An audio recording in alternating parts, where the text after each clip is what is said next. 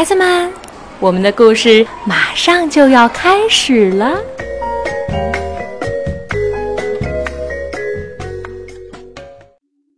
小朋友们好，我是华坚叔叔。今天很荣幸为大家讲一个国际大师名作绘本。绘本的题目叫《陌生人》，美国克里斯·范奥尔伯格文图，宋佩翻译，河北教育出版社出版。在听完我的故事之后，小朋友们都要好好想一想，陌生人到底是谁？好，下面我们开始讲故事。农夫贝利最喜欢入秋的这段时光，他一个人。开着车，一路吹着口哨，凉爽的风由车窗吹了进来，拂过他的脸颊。突然，车头传来重重的撞击声，贝利先生赶紧踩刹车。糟糕，他想，我撞到了一头鹿。可是贝利先生发现，躺在地上的不是一头鹿，而是一个人。那个人一动也不动。贝利先生跪在他身边，心想情况一定糟透了。没想到那个人却突然睁开眼睛，惊恐地朝上望了望，就站了起来。他想要跑走，可是根本站不稳，又倒了下去。他再一次站起来，这回贝利先生扶住他，搀他坐上车。贝利先生。开车回家，他把陌生人扶进屋里。贝利太太让陌生人躺在舒服的沙发上休息。他们的女儿凯蒂从门缝里偷看。这位陌生人穿着奇怪的粗皮衣。凯蒂听到爸爸轻声地说：“他一定是位隐士，一个人住在树林里，而且。”陌生人好像听不懂贝利先生问他的问题。我猜，贝利太太悄悄地说：“他不会说话。”贝利先生打电话请医生来。医生听了陌生人的心跳，摸了他的骨头，检查了眼睛，还量了体温。诊断的结果是，这个人丧失了记忆。他的后脑勺肿了一个包，几天后，医生说，他就会想起自己是谁，从哪儿来了。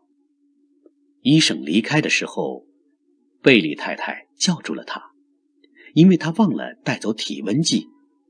哦，那只体温计坏了，水银柱停在了最低点。医生回答：“你可以把它丢掉了。”贝利先生拿了几件干净的衣服给陌生人穿，可是陌生人却弄不清楚扣子和扣眼儿是做什么用的。晚上，他和贝利一家一起用餐，他好奇地望着热腾腾的食物冒出的蒸汽，然后他看到凯蒂舀起一勺汤，对着汤轻轻地吹气，他也这么做。贝利太太。突然冷得发抖，奇怪啊！他说：“今晚的风真冷啊。”第二天早上，，Kitty 从卧室的窗口往外看，看到陌生人穿过院子，向两只兔子走过去。兔子不但没有逃进树林里，反而跳到陌生人面前。他抱起一只兔子，摸摸它的耳朵。然后放回地上，兔子跳着跑走了，跑着跑着又停下来往回望，好像要陌生人跟他们一起走。同一天，凯蒂的爸爸出门去田里劳动的时候，陌生人害羞地跟在后面。贝利先生交给他一把长柄叉，他稍微练习一下就使用的很熟练了。他们一起辛勤的工作，偶尔贝利先生得停下来休息，可是陌生人却一点也不累，他连一滴汗都没有流。傍晚，凯蒂和陌生人坐下来观赏夕阳。有一群野雁排成整齐的人字形飞过天空。每年秋天，野雁都要往南边飞。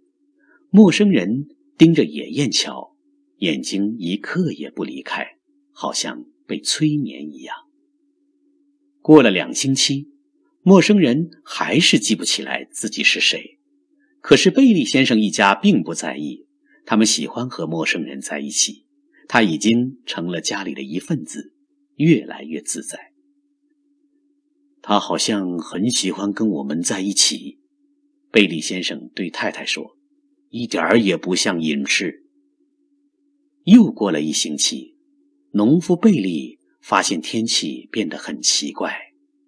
前段时间秋天好像就要到了，现在却又还像是夏天，仿佛季节不再更替。温暖的天气让南瓜越长越大，树上的叶子还像三个星期前一样绿。有一天，陌生人爬上贝利农庄附近最高的山丘，他往北看，眼前的景象令他困惑。远方的树是鲜艳的红色和橘色，可南边的树就像贝利家周围的树一样。还全部是绿的。陌生人觉得绿色的树既单调又不好看。他心想：如果所有的树都是红色的、橘红色的，一定漂亮多了。第二天，他这种感觉更强烈了。他望着绿色的树叶，心想：一定有什么地方不对劲。他越想。心里越难过，最后再也受不了了。